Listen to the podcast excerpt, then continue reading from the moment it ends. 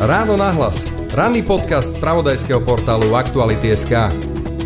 Potenciálne sme všetci dôchodcovia. Mali by sme preto spozornieť, ak sa dejú zmeny v dôchodkovom systéme. A aktuálne v schémach súkromných dôchodkových účtov. V akciových fondoch, do ktorých chce prehodiť výhybku vláda, by mali viac zarábať. Na druhej strane sa však chystá obmedzenie v možnosti slobodného narábania s úspormi. Ako to vidí Jozef Mihal, niekdajší prvý muž dôchodkového rezortu, neskôr aj druhý vo funkcii štátneho tajomníka. Počúvate podcast Ráno na hlas, moje meno je Jaroslav Barborák. Počúvate podcast Ráno na hlas. Tucson i30 Santa Fe Ioniq 5. Tieto a ďalšie modely značky Hyundai nájdete v novootvorenom showroome Autopolis na Račianskej 155 a v Bratislave.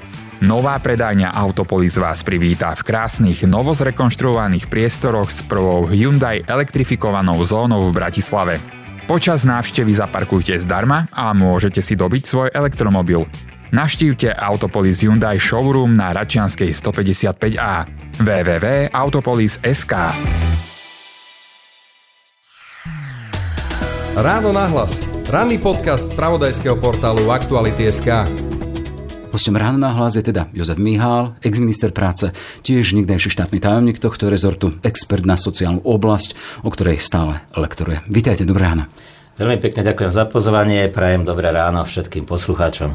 E, pán Michal, tá prvá veta, všetci sme potenciálne dôchodcovia. Vo vás všetci. možno povedať, že ste aspoň ten politický? Ja som, ja som vám ale chcel skočiť hneď do reči, ako ste tú úvodnú peknú vetu, peknú rozvitú dlhú vetu hovorili, že nie všetci sa predsa toho dôchodku dožijeme. To si možno pomysleli aj mnohí poslucháči, čo tu rozprávame o dôchodkoch, keď sa zvyšuje dôchodkový vek ja sa dôchodku nedožijem a veru, niečo na tom pravdy je, lebo štatistiky... Čiže vy to vnímate tak, že vy sa už nedožijete? Štatistiky, no ja Alebo do ňoho nechcete ísť. Ja som optimista, ja si myslím, že sa dôchodkového veku dožijem a už to nemám veru ďaleko. Mám 57 uh-huh. pre vašu informáciu a pre našich poslucháčov. V zachovalom stave. A, ale teda štatistiky hovoria, ak sa nemýlim, 20% ľudí sa naozaj, tých, čo sa teda narodia, to znamená, že už môže, môže mať niekto problém a môže sa stať nejaká nehoda, nešťastie, ťažká choroba aj v detstve. 20% ľudí, ktorí sa teda narodia, sa do dôchodku nedožijú, čiže na tom určite niečo je. Ale ak teda máme dnešnú tému druhý pilier, tak asi vieme všetci, že jednou z výhod druhého piliera je to, že tie úspory toho sporiteľa v prípade, že sa toho dôchodku nedožije, sa dedia. Čiže to je jedna z takých mm-hmm. prezentovaných a myslím jasných výhod dôchodkového sporenia e, na porovnanie v prvom pilieri e, sa nič nededí, tam nie je čo zdediť, ale tam zase na druhej strane sú tie vdovské alebo sirotské dôchodky. Čiže e, tu práve hneď vidíme na tejto takej akési úvodnej podtéme, že ten prvý a druhý pilier sa v tomto aj celkom pekne doplňajú. Hej. Nič sa nedie len tak, aj tá prvá veta bola preto, lebo teda, že ak vieme, že smerujeme k tomu, ten vektor je daný, smerujeme k dôchodkovému veku, ako sa na to pripraviť? E, ten dôchodkový vek e, sa zvyšuje a niekto by povedal, že Bohu žiaľ a ja poviem, že Bohu vďaka. Pretože ten systém toho zvyšovania je vlastne postavený na tom, že kvalitnejšie žijeme, v priemere sa Slováci dožívajú vyššieho veku ako v minulosti a to je predsa pozitívne. Áno, e, tým pádom to zo sebou z pohľadu tých strážcov verejných financií prináša aj problém a to je ten, že ten počet dôchodcov vlastne stúpa a na druhej strane aj klesá počet tých, ktorí platia tie dane, platia tie odvody, ktorí hm. ten systém financujú. A s tým sa potom len ten kontext, ak máme 5,5 milióna obyvateľov, máme 1,5 koľko, 1,5 no, milióna pozrite dôchodcov? sa poberateľov starobných dôchodkov no. máme vyše milióna uh-huh. a ich počet sa zvyšuje. pomerne zvyšuje. Uh-huh.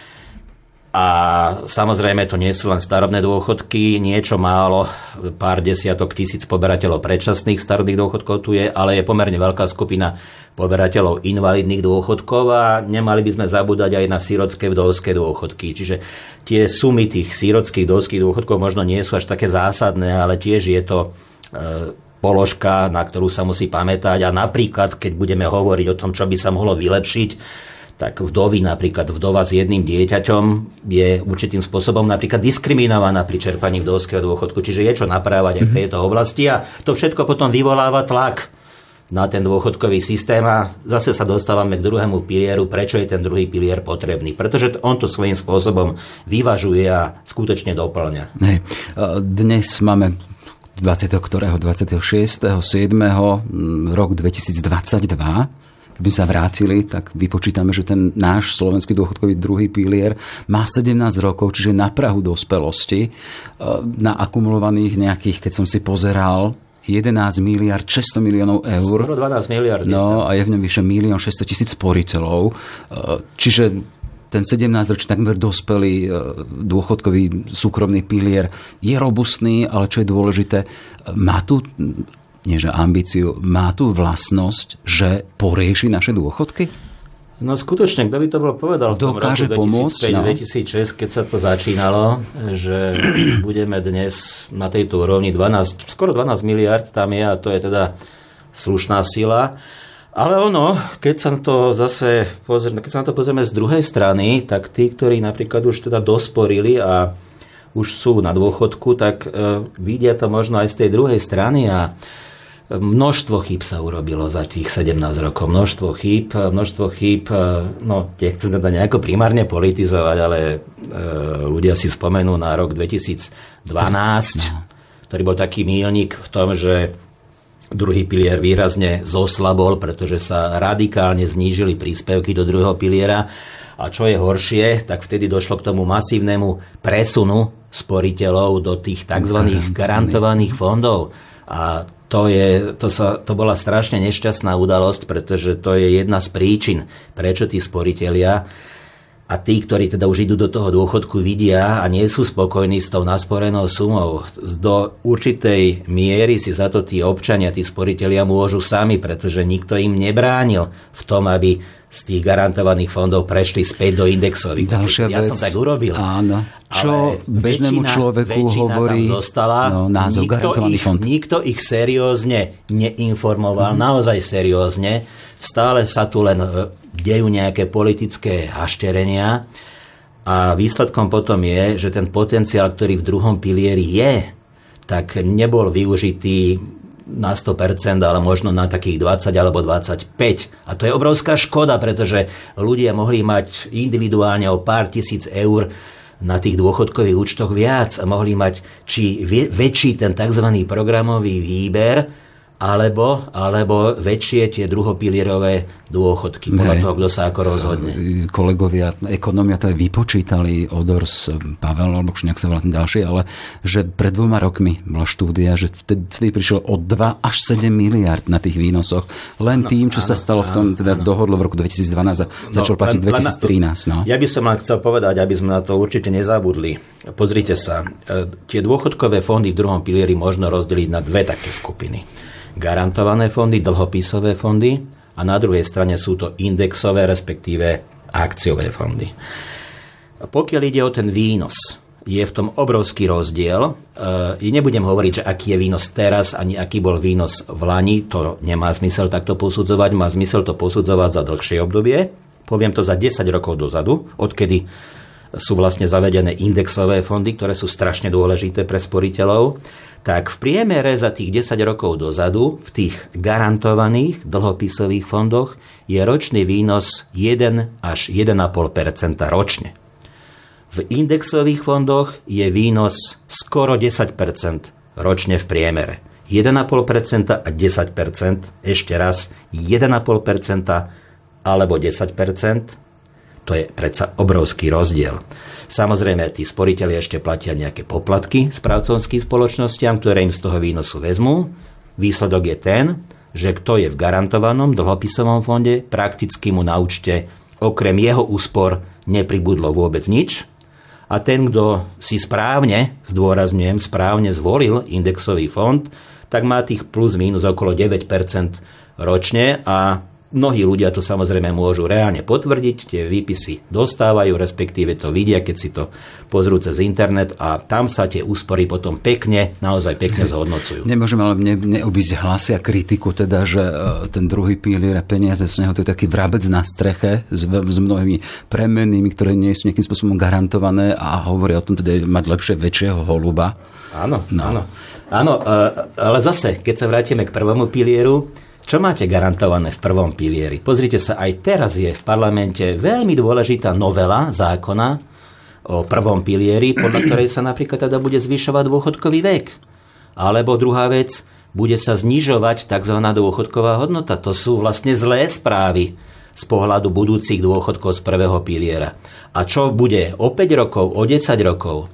No viete to vy alebo ja? Môžeme to odhadovať, samozrejme sú prognózy, a nie sú práve najlepšie, pretože ten demografický vývoj na Slovensku je negatívny. Rodí sa nám na Slovensku málo detí, tých pristahovalcov je tu málo na to, aby to vyvažovali a o 10 o 20 rokov tá situácia môže byť ešte horšia a vlády, ktoré tu vtedy budú, budú zrejme musieť robiť ešte negatívnejšie opatrenia a zase ten druhý pilier funguje inak. Čiže oni sa vzájomne doplňajú a naozaj je veľmi ťažké hodnotiť, že čo je lepšie. Každý má svoje výhody a svoje nevýhody, aj svoje rizika, svoje pozitíva. Poďme teda k tým aktuálnym navrhovaným zmenám. Prešli vládou, prešli prvým čítaním, sú v parlamente sú tam dve základné línie, teda, ak som to pozeral, presun úspor do výnosnejších fondov a potom za druhé obmedzenie vo výplatnej fáze, kde by sa už ľudia nedostali celé, k celej svojej nasporenej sume. Poďme teda k tej prvej kolónke, presun úspor do výnosnejšieho prostredia tých akciových fondov.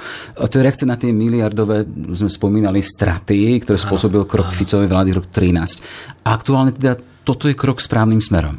To je krok správnym smerom určite, pretože Tie štatistiky o druhom pilieri hovoria, že na stále má väčšina, väčšina sporiteľov väčšiu časť svojich úspor v tých garantovaných fondoch, čiže im to vôbec nevynáša. To už som hovoril. A to je strašná škoda. To je strašná škoda. Rozumiete, máte tam povedzme, strelím 10 tisíc eur našporených a mohli by ste mať o rok 11 tisíc kebyže to máte v indexovom fonde. Ale vy tam budete mať o rok zase 10 tisíc, akorát ste rok nezamestnaní. Čomu pripisujete vy tú tak, škodu? Že je to veľká škoda. 10, Ľudia majú možnosť prejsť a nerobia to? Mm-hmm. Čom, to, čom to Ľudia sa o to nezaujímajú a možno je trochu vina aj na strane štátu, pretože neposkytujete informácie. Ja by som očakával, že ministerstvo si napríklad bude platiť inzerciu, šoty, e, zamerané na vysvetlenie toho, ako druhý pilier funguje aby to ľuďom udieralo do očí. Že to nerobia tie samotné dss to ma tiež prekvapuje. No majú, pretože, zákon, majú zákonnú povinnosť na ročnej báze Ja by som im odporúčal takisto, aby urobili túto službu svojim klientom, sporiteľom. Veď majú dostatočný príjem z tých poplatkov, majú možno 30, 40, možno 50 miliónov ročne. Ja, do toho skočím, a teda... to je dosť veľký balík na to, aby investovali do nejakej propagácie toho svojho produktu, ktorý vlastne e, ponúkajú. Ľudia, sporiteľe dostávajú na, na tej ročnej báze už aj tie, tie projektované veci, ako by vyzeral ich dôchodok, keby sporili v, teda v tých e, rizikovejších, ale výnosnejších. Treba to ľuďom ukazovať no. jasne, zrozumiteľne, v podobe nejakých jednoduchých animácií, grafov a Ešte podobne. to čomu, čomu, Lebo smerujem k tomu teda, že ľudia e, dostávajú informáciu a, na, a, a nezariede sa podľa toho. To znamená, že smerujeme možno k tomu, že možno, nerozumieme možno tomu. robiť také, no. také mekučké metódy, také, také, takého ponúkania toho prestupu, že povedzme občanovi príde predvyplnená zásielka zo správcovskej spoločnosti, ktorú stačí podpísať a na účet toho odberateľa toho tej dss to poslať naspäť a skrátka e, prestúpiť do toho indexového fondu. Nikto to nejako nerieši, ale dobre, táto novela to rieši vlastne zákonným spôsobom, to znamená, že veľmi veľká časť tých sporiteľov v závislosti od ich veku, od, veku, od ich veku mm-hmm bude vlastne automaticky presunutá do tých indexových fondov, čo je super pozitívne, len je tam také jedno len alebo ale a to sú tie detaily, tie kozmetické detaily, ktoré môžu e, niekomu aj trošku vádiť. Diskusia v odborných kruhoch je, že kde má byť tá správna veková hranica. Napríklad aj môj názor je, že tá veková hranica toho presúvania 54 rokov, že 54 ročnému sa tie úspory ešte presunú mhm. do indexových fondov a teda vyťaží z toho určite, pokým pôjde o 10 rokov do dôchodku, ale tým starším už nie. A to podľa môjho názoru nie je správne, pretože aj 56-57 ročný človek by mal mať minimálne časť tých svojich úspor v indexových fondoch. Čiže zase, pokiaľ to títo ľudia neurobia sami, tak prichádzajú o zaujímavý výnos, ktorý by ešte mohli mať, pokiaľ na ten dôchodok pôjdu. Čiže ja tú vekovú hranicu hodnotím tak, že je postavená príliš nízko. A nie som sám, kto to takto mm-hmm. hovorí. E... Treba povedať, že minister Kraniak povedal, že od, teda sú veci na papieri tie, ktoré prešli v prvom čítaní, Á, ale je otvorený čítanie, návrhom, ktoré sa potom môžu aplikovať v tom druhom tak, čítaní. Verím, Čiže keď hovoríte verím, o tom, že, že by sa to malo posunúť na akú hranicu? Uh, ja by som sa nebal, ja by som sa nebal toho, že nejakým tým mekým spôsobom nejaká tá predýplnená zasielka príde aj 60 mm-hmm. Netrúfam si Jasne. presne stanoviť tú hranicu veku, treba to urobiť nejakým takým klzavým spôsobom a nájsť tam nejaký taký akýsi zlatý stred. Hej, to v tejto diskusii naozaj nevyriešime, len obávam sa, že to, čo je tam, je málo ambiciózne. Málo ambiciózne. Mm-hmm. A vo výsledku to je práve tá generácia, ktorá doplatila na ten automatický presun Presne. do garantovaných fondov a my jej teraz nejako nepomôžeme, no to je škoda. Uh, bol som v jednej diskusii, kde zaznelo, že ide zhruba o 300 tisíc ľudí, ktorým takto nepomôže e, vláda alebo Bratislava. No. To je obrovské množstvo. No. Obrovské množstvo budúcich dôchodcov. Zaznieva tu teda aj výhrada. Je správne, že štát prikazuje ľuďom, kde si majú ukladať svoje peniaze? Pozrite sa, ten, to prehodenie do indexových fondov, s tým súvisí aj to, že tí noví sporiteľi automaticky budú v indexových fondoch, ale na druhej strane veľmi správne umožňuje tomu sporiteľovi vysloviť svoj nesúhlas s takýmto krokom, respektíve zariadiť sa po svojom. Čiže to je niečo ako automat, že automaticky budeš v indexovom fonde, ale kedykoľvek chceš, môžeš naopak prestúpiť do garantovaného fondu alebo si tie úspory môžeš iným spôsobom rozdeliť.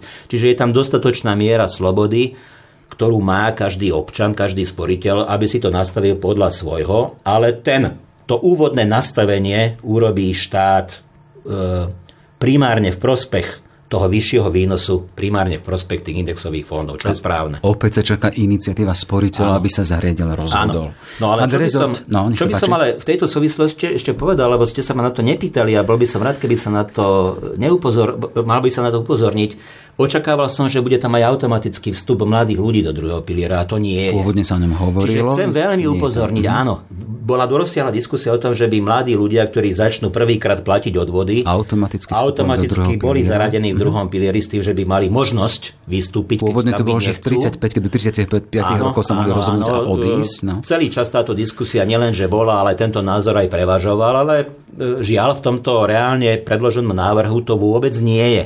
Čiže chcem upozorniť, chcem upozorniť aj touto cestou mladých ľudí, ktorí možno teraz na jeseň e, začínajú pracovať, podnikať, platiť odvody, aby teda sami, sami aktívne do toho druhého piliera vo vlastnom záujme vstúpili, vybrali si indexové fondy, e, pretože žiaľ ten zákon im to takto ne, nenastavuje, čiže nemali by na to oni sami zabudnúť, Jasne. lebo inak ich dôchodok, no Máte niektorých poslancov, ktorí načúvajú práve vašim radám? Predčasom ste boli, si, radili ste SAS, neviem, ako to je e, aktuálne. Myslím si, že no. E, napríklad strana SAS pôjde v tejto línii, ako tu ja prezentujem, aj tie pozmeňovacie návrhy tam určite budú.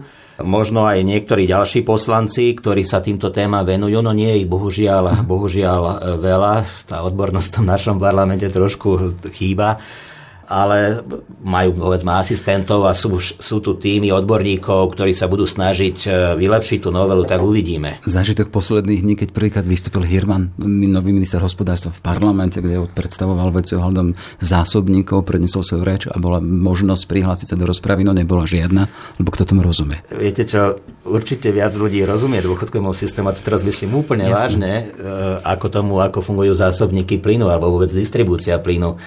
E, napríklad e, cenotvorba elektriny, e, ja som to kedysi, možno 30 rokov dozadu, tak trošku robil ako programátor. Aha. Áno, mám s tým niečo dočinenia, robil som niečo pre paroplynový cyklus tu v Bratislave. Čiže rozumiem tomu, čo je to silová elektrika, čo sú podporné služby a to je dosť veľká veda, o, o ktorej bežný občan Jasne, netuší. Hej. To Ale bolo... zase na druhej strane, pozor, na druhej strane tí, ktorí o tom niečo vedia, ktorí v tom robia, to môžu veľmi ľahko zneužiť, túto tú, tú svoje know-how na to, aby tých občanov, tých voličov v celku polahky okabátili, ošálili rôznymi nezmyslami a možno na tom niekto nakoniec e, pekne zarobí. Čiže je strašne dôležité, aby ľudia ako pán Hirman, ktorí rozumejú téme, aby tie pozície, vysoké a zodpovedné pozície zastávali a aby sa férovým spôsobom tie ich znalosti premietli potom mm-hmm. do návrhov zákonov rôznych opatrení a postupov, ktoré štát e, robí, pretože tak by to jednoducho malo byť. Energie majú svojho Hirmana, dôchodky majú svojho koho? Niektoré veci, e, no dôchodky majú napríklad svojho Šeba. Uh-huh. Pána Jana Šeba, no, v parlamente, sa... sa pýtam teraz na človeka, no, ktorý má dosah. Pán no. Šebo je odborník, ktorý teda v parlamente nie, nie, nie, nie je ani nejako priamo viditeľný vo vládnych uh, alebo ministerských štruktúrach, ale je to človek, ktorý, čo sa týka druhého piliera, ale aj prvého piliera, je vysoko rešpektovaný. On s, to, s týmito témami pracuje dlhé roky aj so svojím tímom.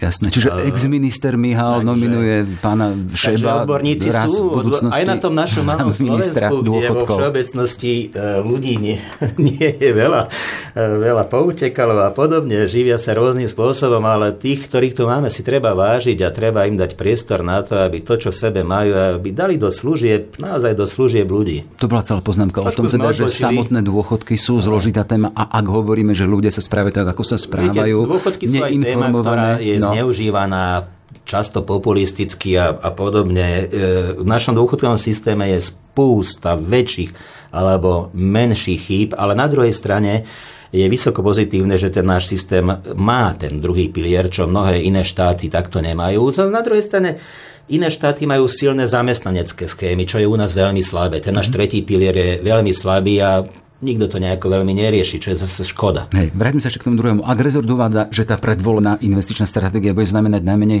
o 50% vyššie výnosy. To bude. To bude. bude. To, uh-huh. potom sa podpíšem. Áno. Len teda hovorím, že je škoda, že takúto, predvole, takúto stratégiu ponúkame. Ten zákon vlastne ponúkne len ľuďom do 54 rokov veku pretože tých starších skladka necháme tak, vy si to urobte ako chcete, no a tá skúsenosť z predošlých rokov je taká, že väčšina z nich to nechá tak, ako je a sami sebe škodia. Hej. Poďme k tej ďalšej línii. Tá výplatná fáza prináša obmedzenie prístupu k úsporám, kde sa ruší možnosť toho voľného výberu len pripomínam, tá aktuálna situácia je taká, že dnes si sporiteľ môžu, e, ktorí majú teda zabezpečený ten doživotný dôchodkový príjem stanovenej výške priemerného dôchodku, môžu si vybrať svoj úspory z druhého piliera a to jednorazovo alebo v ľubovoľnom počte tá novela, ktorá je aktuálne v parlamente, to ruší a argumentácia rezortu je taká, že ide o dôchodkové úspory a nemali by sa teda voľne používať na niečo iné. Čo iná tá? Tak e, ja poviem, že vo finále ma tento návrh mrzí. Uh-huh. A vo finále som proti nemu, aby nebol možný ten doterajší programový výber. Ale poviem tak, že toto, tento môj, tak ako hovorím, finálny názor sa formuje možno rok, možno pol roka a ja som v podstate bol na tej vlnovej dĺžke, že sú to dôchodkové úspory, a preto by sa nemali pri odchode do dôchodku dať jednorazovo na niečo iné. a mhm. použiť povedzme na kúpu nejakého auta alebo povedzme opravu domu a podobne, ale mali by ísť e, na mesačné splátky, teda nie splátky, ale na mesačné platby dôchodku a doživotne tomu dôchodcovi, aj keď to bude 40-50 eur mesačne, ale aj tak je to lepšie, ako keby si mal povedzme za to kúpiť plastové okná na dom to bol môj e, názor, ktorý som dosť dlhodobo zastával, ale e, viete, e, málo kto ľudí zotrvá pri svojom názore od narodenia až do smrti. Môj názor sa vyvíja. A, a čo za zmenou, momentálne, momentálne, momentálne prevážil, prevážil u mňa práve ten názor, že e, Druhý pilier je skatka iný ako prvý pilier. Áno, je pravda, že úlohou druhého piliera by malo byť v prvom rade, aby mal ten dôchodca slušný dôchodok, ale to je viac menej zabezpečené tým nastavením, že ten programový výber je umožnený len tomu, e, komu ten dôchodok vychádza príliš nízk. E, e, teda takto. Ten programový výber môže urobiť ten občan, ten dôchodca si to môže vybrať mm-hmm, jednorazovo, mm-hmm ktorého dôchodok je bez toho dostatočný. S tým, že v zákone je to nastavené, že mu, ak má aspoň priemerný to slovenský to dôchodok, čo momentálne mhm. je 509 eurová suma, čiže ak mu vychádza dôchodok aspoň 509 eur mesačne, tak potom si s tým, čo si nasporil, môže robiť vlastne čo chce. Môj názor je, že je to správne. Presvedčila ma aj diskusia, ktorú sme e, mali o dôchodkoch niekedy pred približne týždňom, kde tieto názory zaznievali. A skutočne prečo nedožičiť tomu človeku, ktorý si celý rok šetril a našetrí si povedzme 10 alebo 15 tisíc v druhom pilieri, prečo mu nedožičiť, aby si za tie peniaze povedzme urobil nejakú opravu na svojom dome.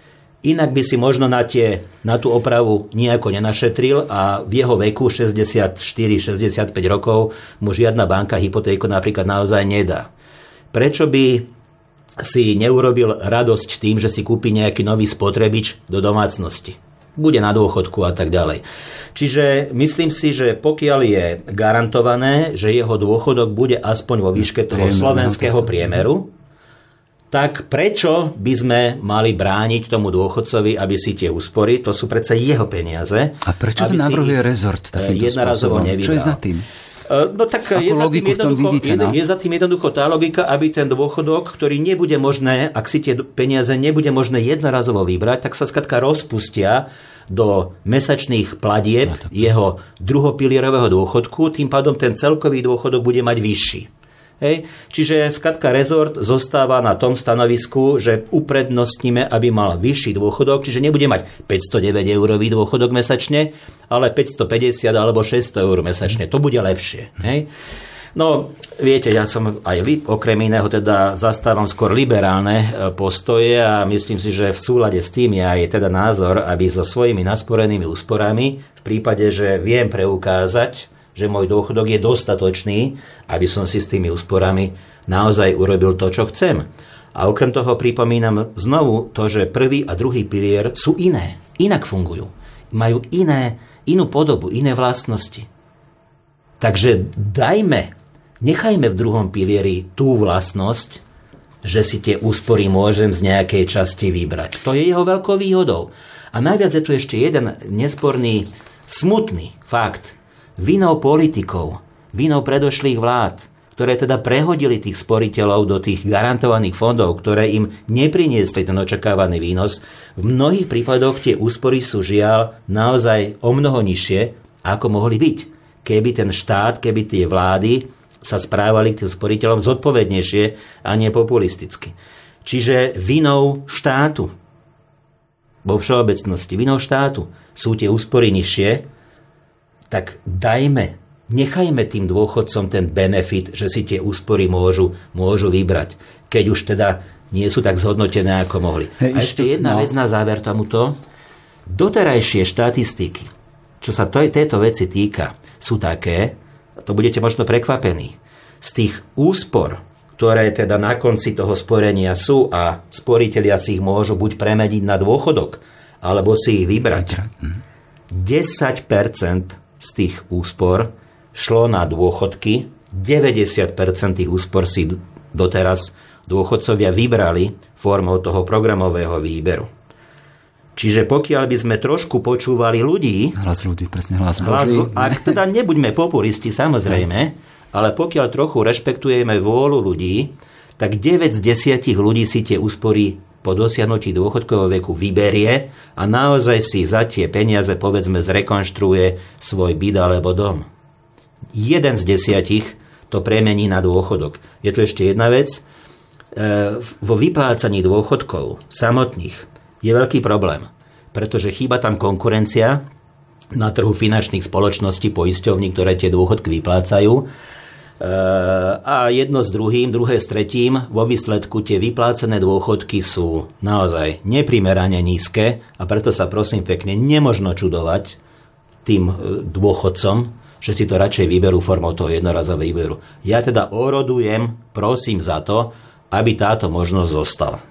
Hej, len pripomeniem teda, že Inštitút ekonomických a sociálnych analýz organizuje petíciu práve za to, aby tam táto možnosť zostala a argumentuje tým teda to, čo sme už hovorili, teda, že ak dôchodca aktuálny má na, s nimi. naspore na to priemer, tak prečo si nevybrať. Ale ďalšia vec ešte hovorí o tom, že ak by sa zrušil slobodný prístup k úsporám, čo by mohli využiť politici, či už obmedzovaním so štátnym, či čím si ďalším, sa môže znížiť atraktivita samotného druhého áno, piliera. Áno, ten, tá možnosť toho výberu nasporených peňazí je jeden z dôležitých takých plusových bodov mm. druhého piliera, kvôli ktorému je druhý pilier atraktívny. Je tam aj tá možnosť dedenia. Ja nechcem nikoho strašiť alebo niečo, ale v tom návrhu zákona sa tak trošku stráca aj tá možnosť toho dedenia vo fáze už toho vyplácaného doživotného dôchodku a to takisto zníži atraktívnosť druhého piliera. Čiže nie je dobré, ak sa navrhujú veci, ktoré majú aj takéto vedľajšie efekty, e, pretože my skôr potrebujeme udržať atraktivitu druhého piliera a ten jednorazový programový výber je súčasťou tej atraktívnejšej stránky druhého piliera. Takže to prosím pekne nelikvidujme. Mm-hmm. Nelikvidujme. Pretože je predsa v záujme štátu, aby ten tlak na budúce dôchodky z priebežného systému, zo sociálnej poisťovne v tých ďalších desaťročiach bol čo najmenší a ten bude vtedy, keď čo najviac ľudí a úspešne si bude sporiť v druhom pilieri. Pripomínam, že nie je tam navrhnutý ten automatický vstup do druhého piliera, čiže budú sa ľudia rozhodovať a tá doterajšia skúsenosť je zase taká, že nie každý si tieto súvislosti uvedomí. Čiže mal by byť aj štátny záujem, aby ten tlak na prvý pilier bol čo najmenší aby na druhej strane tie prvopilierové dôchodky nemuseli byť rôznym spôsobom potom škrtené. Lebo keď bude málo ľudí v druhom pilieri, tak to bude znamenať väčší tlak na prvý pilier. A to nie je perpetuum mobile, čiže väčší tlak na prvý pilier znamená, tu sa niečo musí zvýšiť dôchodkový vek, tu sa zniží dôchodková hodnota, tie prvopilierové dôchodky budú menej atraktívne. Takisto. Vždy, no, ste to, to naznačili. Presne tak, hej. Čiže uvidíme teda, zákon prešiel prvým čítaním, to druhé čítanie na oktorovej schôdzi uvidíme v akej podobe bude. Poslanci majú v rukách veľkú zodpovednosť. Tak. Ak si môžem dovoliť apelovať, tak nepolitikárčiť, dať na bok tie politické Môžu trička. politici nepolitikárčiť? Nemôžu, to je pravda, ale ja zase môžem apelovať Čiže apelujem, apelujem, aby trošku počúvali hlas odborníkov.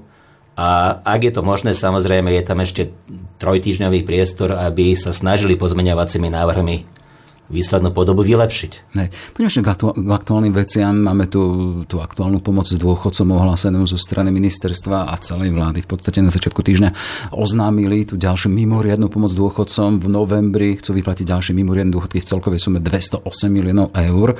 V priemer to okolo 150 eur na osobu, ale to sa nedá takto čítať. Uh, tento krok má byť rekordných 750 miliónov, tak sa chválil Igor Matovič, teda, že to ešte žiadna z vlád nedala pre e, dôchodcov.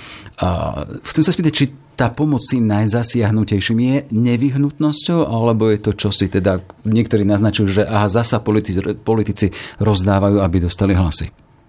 Pozrite, dôchodky boli valorizované, čiže zvyšované k 1. januáru 2022 pred 9 mesiacmi o chabých 1,3% Skoro o nič.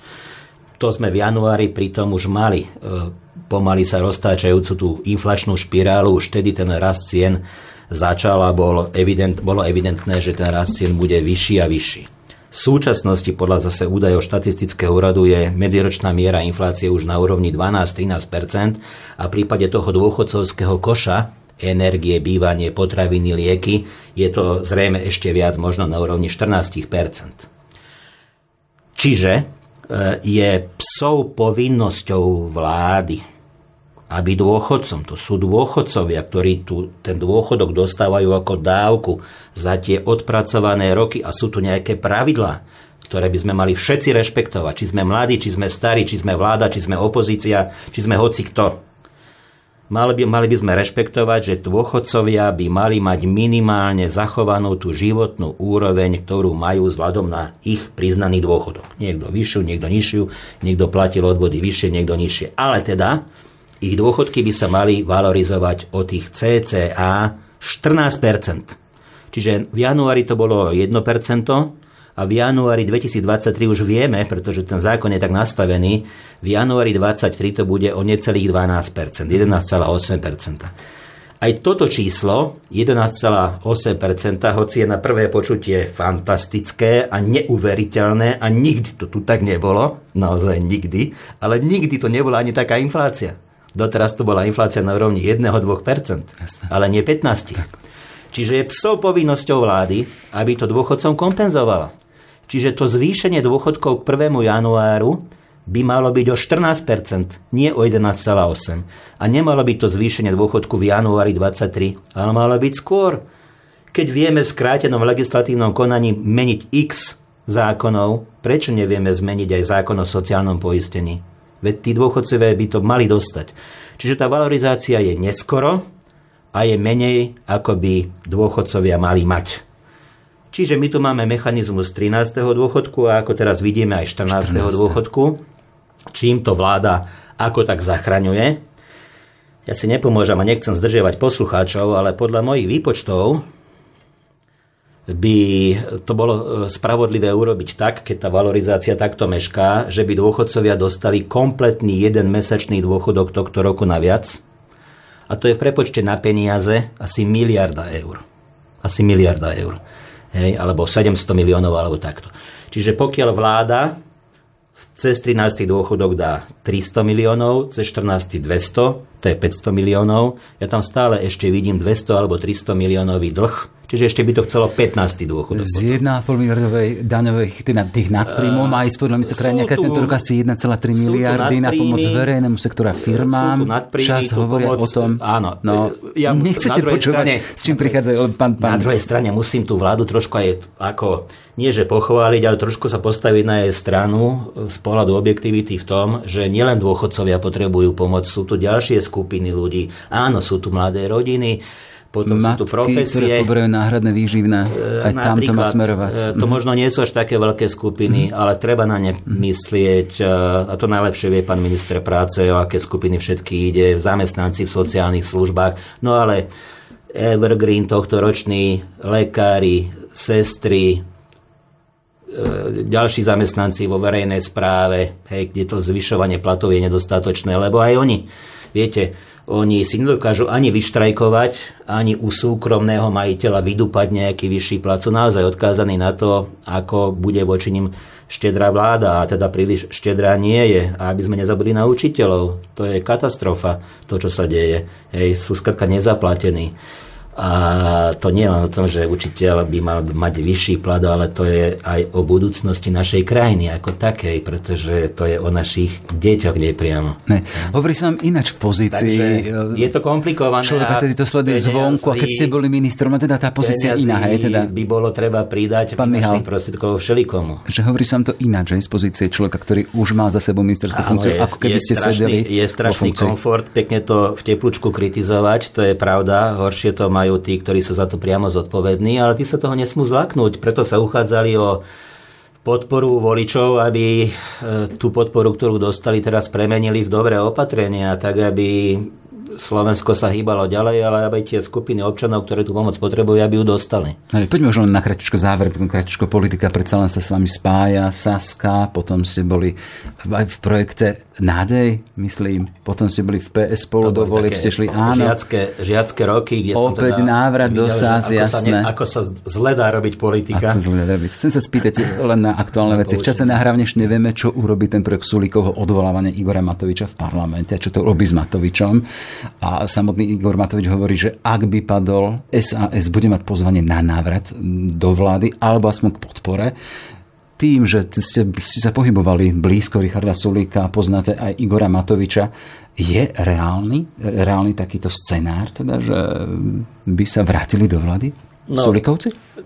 Tu je už taký zmetok a chaos, že nemôžete nič vylúčiť nič nemôžete vylúčiť, e, len asi naozaj dokážem predstaviť, že by e, že by toto vôbec bolo reálne možné. E, jednak zo strany SAS, tí sú predsa nastavení už tak, že sú skrátka raz v opozícii a jednak si neviem predstaviť, povedzme, tých dostatočne dourážaných, povedzme, poslancov hnutia Olano, ktorí by teraz mali prijať to, že povedzme premiér Heger by dajme tomu takéto niečo naozaj, naozaj zorganizoval e, v nádeji, že sa tá vláda dá nejakým spôsobom späť, späť dokopy. To, to sú podľa mňa nereálne, re, nereálne úvahy.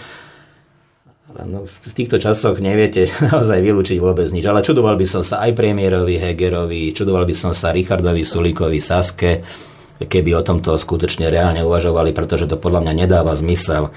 Ja poviem za seba, pre mňa dávajú zmysel predčasné voľby, e, pretože tá situácia je už tak rozbitá, neprehľadná, chaotická, že jediné rozumné východisko je spýtať sa ľudí, nech oni povedia, kto ich má ďalej zastupovať a kto má viesť túto krajinu. Nech už rozhodnú ľudia, ako chcú. Mm-hmm. To je ich sveté právo. Jasné, predčasné voľby vaše meno ešte, ešte sa ešte spáje so Saskou? Ste ešte v strane? Ja som členom SAS a za momentálnej situácie chcem pomôcť. Chcem pomôcť tomu, aby jednak SAS dosiahla v tých voľbách, či už riadnych alebo predčasných, čo najlepší výsledok a chcem ponúknuť svoje služby občanom, doslova do písmena Takže zrejme budem kandidovať, budem sa uchádzať o dôveru, o podporu ľudí a ako to dopadne, to samozrejme o tom rozhodnú voliči. Treba im tú ponuku dať, netreba sa skrývať, ale v konečnom dôsledku je tu naozaj, máme tu demokraciu, ľudia nech si vyberú, či toho alebo toho. Mňa ľudia poznajú, e, vedia veľmi dobre, s čím by mohli počítať, s akými krokmi, e, keby ma e, zvolili. Ne, nejaké... Ale Richard Sulík aktuálne vo vás nemá, hej, to nastrčené zrkadlo alebo nastavené zrkadlo. E, ja sa momentálne nepohybujem v nejakých tých, ako sa hovorí, najvyšších kruhoch, čiže som skôr taký, no, by sa povedať, bežný, pasívny člen ale myslím si, že sa dostatočne vyjadrujem najmä na odborné témy, hej, stačí si pozrieť môj Facebook a podobne, takže e, ľudia môžu veľmi dobre zistiť, aké mám názory, aké mám pozície, napríklad čo sa týka dôchodkového systému. Jasné. Dobre, toľko teda Jozef Mihal, ex-minister z práce a teda veľké témy dôchodkov, čiže rovnako štátny tajomník a aktuálne expert na sociálne veci. Ďakujem, vám pekne, pekne. Ďakujem pekne posluchačom za pozornosť a e, vám za pozvanie. Všetky podcasty z pravodajského portálu Aktuality.sk nájdete na Spotify a v ďalších podcastových aplikáciách.